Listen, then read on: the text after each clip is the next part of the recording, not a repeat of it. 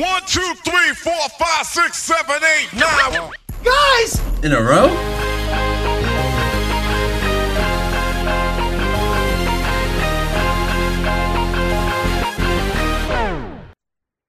Welcome to Nine Guys Dynasty Football, where we talk about the dynasty value of nine guys in a row.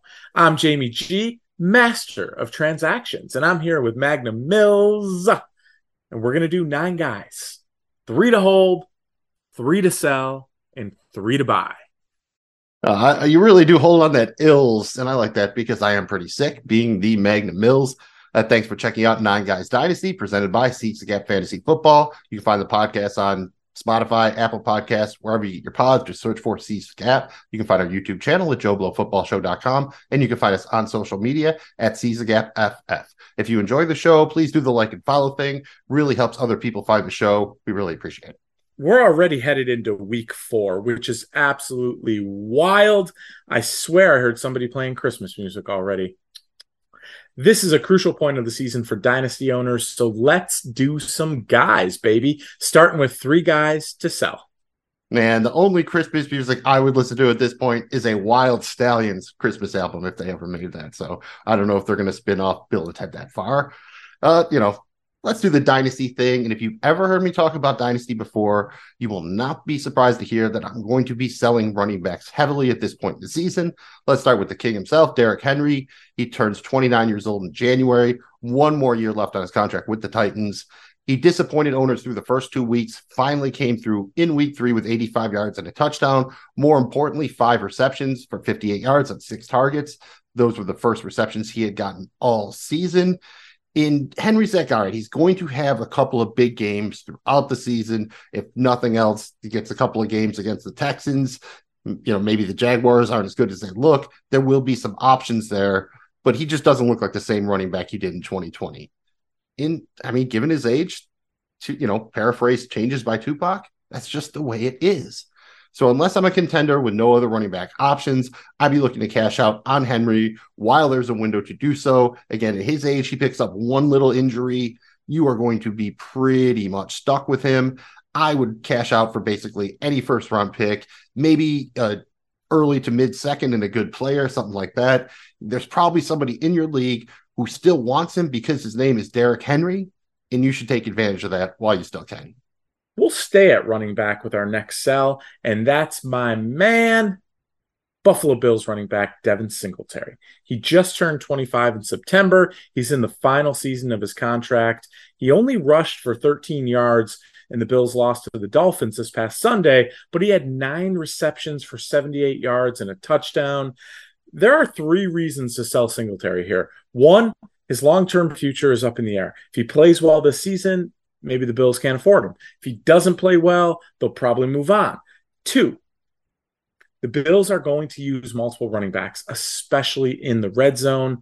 Three, he's a 25 year old running back on a great offense coming off of a nice game. This might be peak value for him right here, right now. I'd be willing to sell him for an early to mid second round pick, especially if the own, other owner could throw in a short term running back solution, like let's say a JD McKissic or a Raheem Mostert, or an even, you know what, even a Rex Burkhead. I love Devin Singletary. He's my dude, but he's probably, it's hard to see him as the future at the running back position for the Buffalo Bills. And that makes a lot of sense just because when you pay a quarterback, you pay a receiver, you pay a left tackle. You pay these premium positions, you just don't find the money in the budget for running back. I mean, they just paid Dawson Knox, Gabe Davis is coming up. They need to pay safeties. It's just not enough, you know, room on the payroll, I think, for Singletary, who is a fine player. Our next player to sell here, the final sell is Miami Dolphins running back Chase Edmonds. He'll turn 27 next April. He has one year left on his contract with the Dolphins which really doesn't mean much because the Dolphins can cut him in the offseason with a dead cap hit of only $600,000. This is a pretty straightforward situation. The Dolphins are going to mix and match between Edmonds and Raheem Mostert. I bet they even make it a thruple at some point. They will add a third back into the mix, whether it is Myles Gaskin or somebody else. And there's no guarantee that Edmonds has any value next season.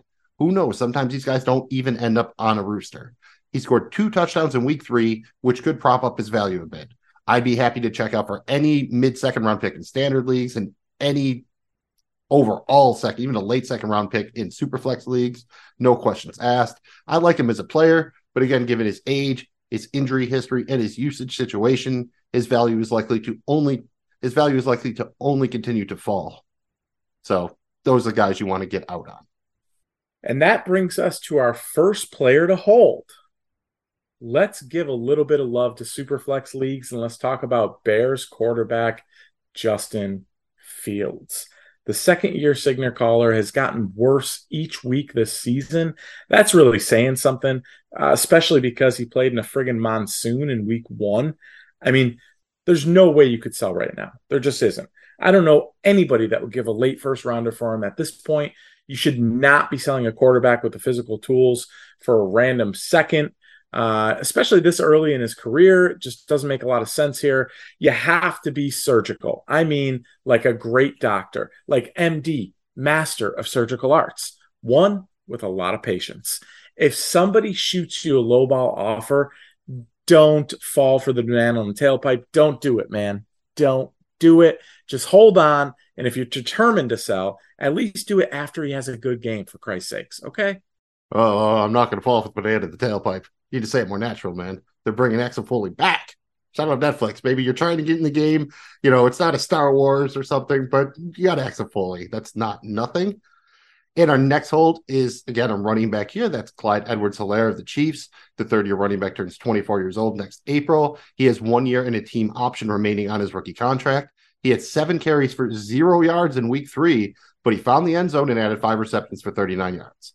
If I had to guess, I'd say that I wind up selling most of my remaining CEH shares at some point this season, but not yet. I think right now the best you could probably do is maybe a late first round pick.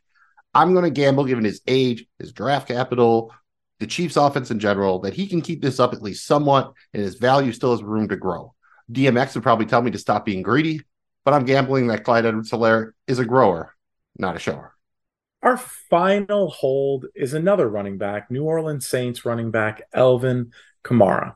He turned 27 in July, and his contract's going to keep him in New Orleans for at least one more season. I mean, look, man, the Saints just lost to the Panthers. Jameis Winston is playing with fractures in his back.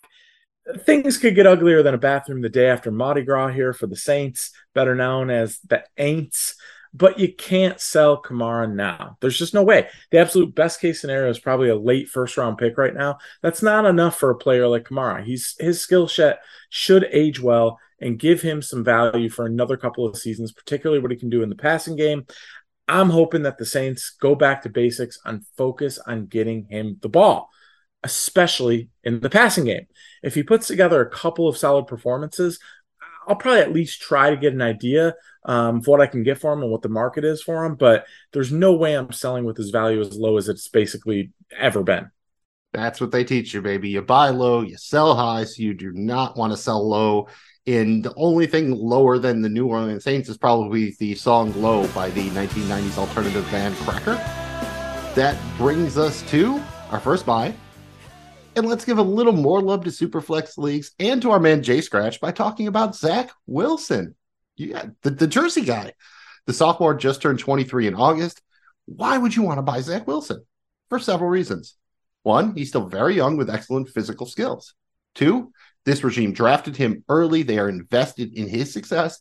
In three, he's surrounded by excellent weapons. You saw what Joe Flacco, maybe even like the walking bones of Joe Flacco, was able to do with guys like Garrett Wilson and Elijah Moore and Corey Davis and Bryce Hall and Michael Carter and Tyler Conklin. God, they can't even get Denzel Mims on the field.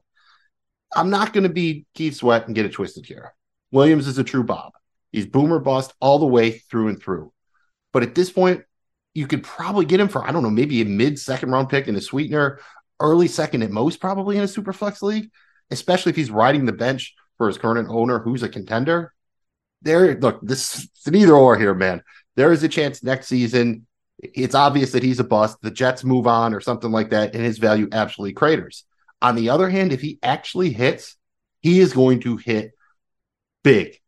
I don't think that's the likeliest outcome, but that's the only reason you can buy him. If it was likely that he was going to blow up, no one would be looking to sell. given the hit rate on second round picks, I'm willing to take the chance at that price point because I think the boom outweighs the bust risk. Again, he's got to he's got tools, he's got talent, he's young, he's got weapons. That's the kind of guy you want to take a chance on, even if he is on the Jets. Sorry, it hurts to say. Well, and you guys are going to think that literally Magnum Mills and I are like crazy because shit, man, our next guy, I know, I know, don't just just stay with me now. Our next guy here to buy is another New York Jet. What in the world are we drinking? Oh my lord! But it's wide receiver Elijah Moore. The sophomore wide receiver turns 23 next March. Moore has been one of the biggest disappointments in Dynasty through the first three weeks of the season as he's failed to record not even one double digit performance. That includes this week against the Bengals, where he got 10 targets in a game where Garrett Wilson missed time with an injury. The dude is really, really, really talented at wide receiver. Given the presence of rookie Garrett Wilson and the uncertainty at the quarterback position for the Jets, some of Moore's owners are getting scurvy nervy. And that's okay. I would absolutely look to acquire him for an older receiver like an Amari Cooper, Mike Evans, or Keenan Allen, even if I had to throw in a third round pick um, or another, you know, small sweetener.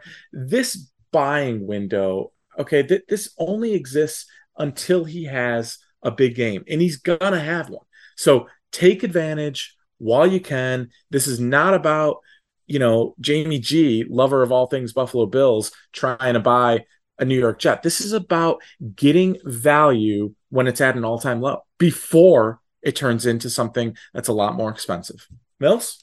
Oh, that makes me feel all warm and fuzzy. Like uh, once upon a time, this dude named Jonathan Taylor started out very slow in his career, despite Marlon Mack getting hurt in the opening game. And I managed to buy him for a package centered around Kenny Golladay and Chris Carson. Woo! JT money that was only possible because he had the slow start here. I'm not saying that Moore is in that category, but he's had such a slow start that you might find someone who is just legitimately panicking. I mean, who wants to own the second wide receiver on the Jets, right? Uh, let's bring it back around to where we started. Go out with the Tennessee Titans like we came in, and this is Tennessee Titans rookie wide receiver Treylon Burks. The first round pick turns 23 years old next March. Burks took a back seat to damn near everybody on the Titans offense in week three, only had one grab for 13 yards on two targets. That's not what his owners were hoping for after a promising first two weeks. If I'm in a single quarterback format, and I'm pretty sure that my 2023 first will be towards the end of the round, I'd happily give it up for Burks. I'd also consider trading an aging asset and a second for him. Again, someone in that Amari Cooper, Mike Evans, Keenan Allen type of tier. I'm not sure that'll get a deal done, but there's a chance that it might. Overpay a bit if you have to, because Burks is going to be a great asset going forward, who should even be someone you can start with confidence at some point later on this season. Thanks for checking out Nine Guys presented by the Gap Fantasy Football. We really appreciate you listening and or watching. Please remember like and subscribe, okay? Like and subscribe only takes a second, helps other people find our show. Plus, it makes us like you. So do yourself a favor and like and subscribe to a fantastic Dynasty show, maybe even the best one on the internet. Do you agree? Do you disagree with one of our takes? Let us know in the comments on our YouTube channel or hit us up on our socials on the social medias at Seize the Gap FF.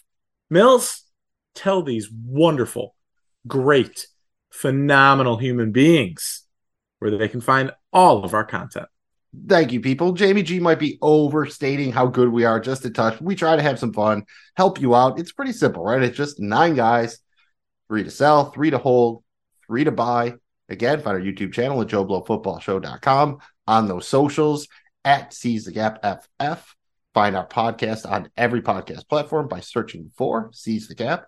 And we do a bunch of other things. You can find them all on our YouTube channel. And right now, we're also covering the Game of Thrones spinoff, House of the Dragon, on HBO. That's on our show, Drunk on Dragons. Again, on all your favorite podcast joints, just search for Drunk on Dragons and social media at Drunk on Dragons. Thanks a lot for checking out, Nine Guys. Really appreciate it. All that good stuff. This has been Nine Guys Dynasty Football from Seize the Gap Fantasy Football. Thanks again for listening and or watching, and we'll be back next week to do nine more guys in a row.